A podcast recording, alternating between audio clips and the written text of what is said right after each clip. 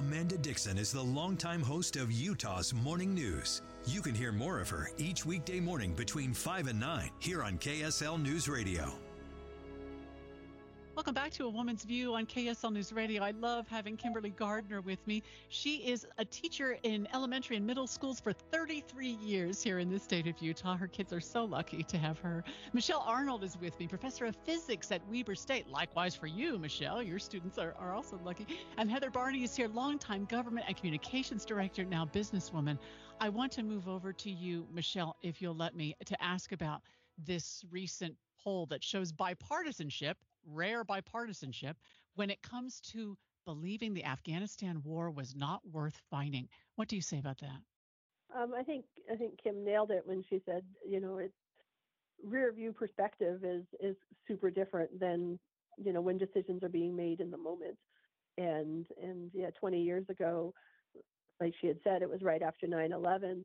This country felt very strongly that they needed to do something and I think that I don't, I don't know how it would have been received if the people up high had said, you know what, we're we're just not going to even try. We're not going to do much, and we're just we're just going to hope that that doesn't happen again and play nice. And that the country wanted that, like as a people, this this mm-hmm. country needed they needed something. They needed action. And and so it was it's hard. And, and now 20 years later, we look back and say, well, that was kind of a waste. We didn't we didn't really accomplish much, and and and the people there are are I don't know if better off, worse off now that we've left. And and yeah, rear view perspective is is super different, and it's probably good for leaders to keep that in mind as they're making decisions today in the moment. You know, what are we going to think about this decision 20 years from now? Mm-hmm. Yes, and real leaders, I think, do take that into account. Heather, what do you think? I think with 9 11, there's absolutely no way we could not have responded to terrorism on our own shores. I think the problem became it went on too long, and maybe this was uh, also a situation of leadership that we never could quite finish it. We went through different presidencies and so forth, and maybe we should have gone in stronger. I don't know.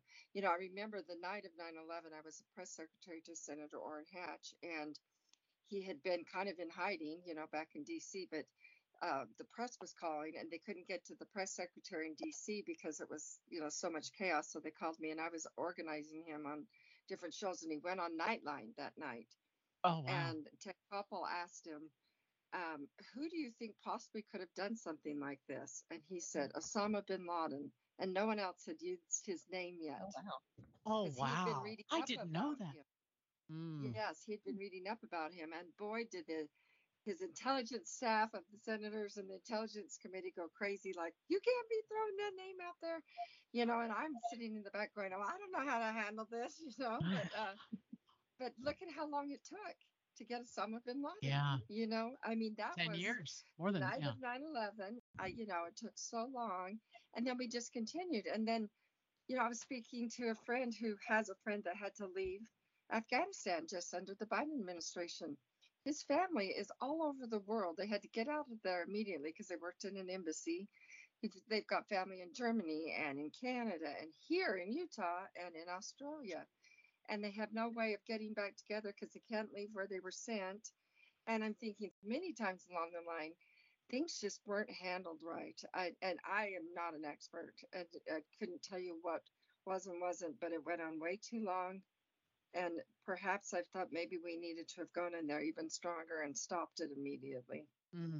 Re- remember the Pentagon Papers way back when that showed us the lies that we had been told about Vietnam. Well, then I read about the Afghanistan papers that came out with those interviews, candid, candid interviews with generals who had been leading the effort in Afghanistan from the beginning, who flat out said years ago, there's no way we're going to win over here. There's no win scenario that the second we leave, whether it's tomorrow or 20 years from now, the Taliban are going to take back over. They knew, and no one had the courage to tell the American people that. You know, and I know President Biden is widely criticized for the way that we pulled out of Afghanistan, and pro- probably deservedly so.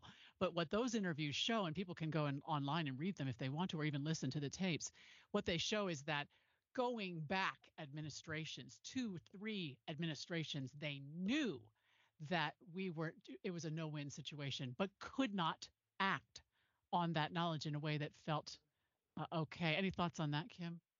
I was kind of talking with my husband about this just yesterday and I was saying, so how can how can we, how can the United States be responsible for the world, you know? And and he says, well, who else is going to? And I thought, well, gosh, that's that's just a little bit of pressure put on, you know, a country. And yes, we're a we're a major force in the world, but but we can't do everything. But i guess you know we can do something. It's it's kind of like the the starfish you know you put the starfish back in the ocean and to some it makes a difference and others it doesn't. So maybe maybe us helping where we can it makes a difference for a while but long lasting apparently not.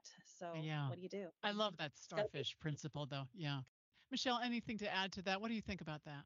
Uh, yeah, no, I, I, I agree with you that you know even if people had known several presidencies ago, you know, look how awful it went when we did bring our troops home, and so you can see why people may have been hesitant to do that earlier. You know, and, and as awful as it is to say for our politicians, you know, partly because of the Afghan people, but also partly because of their reputations, they wouldn't have wanted to do that, and and Joe Biden has suffered some for for making that call. It, I think, and understandably, I take your point completely that it would be like some kind of political suicide to be the one who admits it. Yeah. Can I ask you just quickly, how do you do you feel when you learned that Oprah approached Senator Romney and said, "Hey, we need to be the unity ticket to keep uh, Donald Trump from winning the presidency"? Heather, what do you think when you saw that? I actually kind of liked it. I was just hoping that it was going to be President Romney and Vice President Winfrey just because yeah. I like his policies much more, yeah. you know. So right now what our country needs more than anything, we need a unifier. We need somebody that will actually inspire people. We have not been inspired for so long. Is it and, too late? And, uh, could, could they look at it again?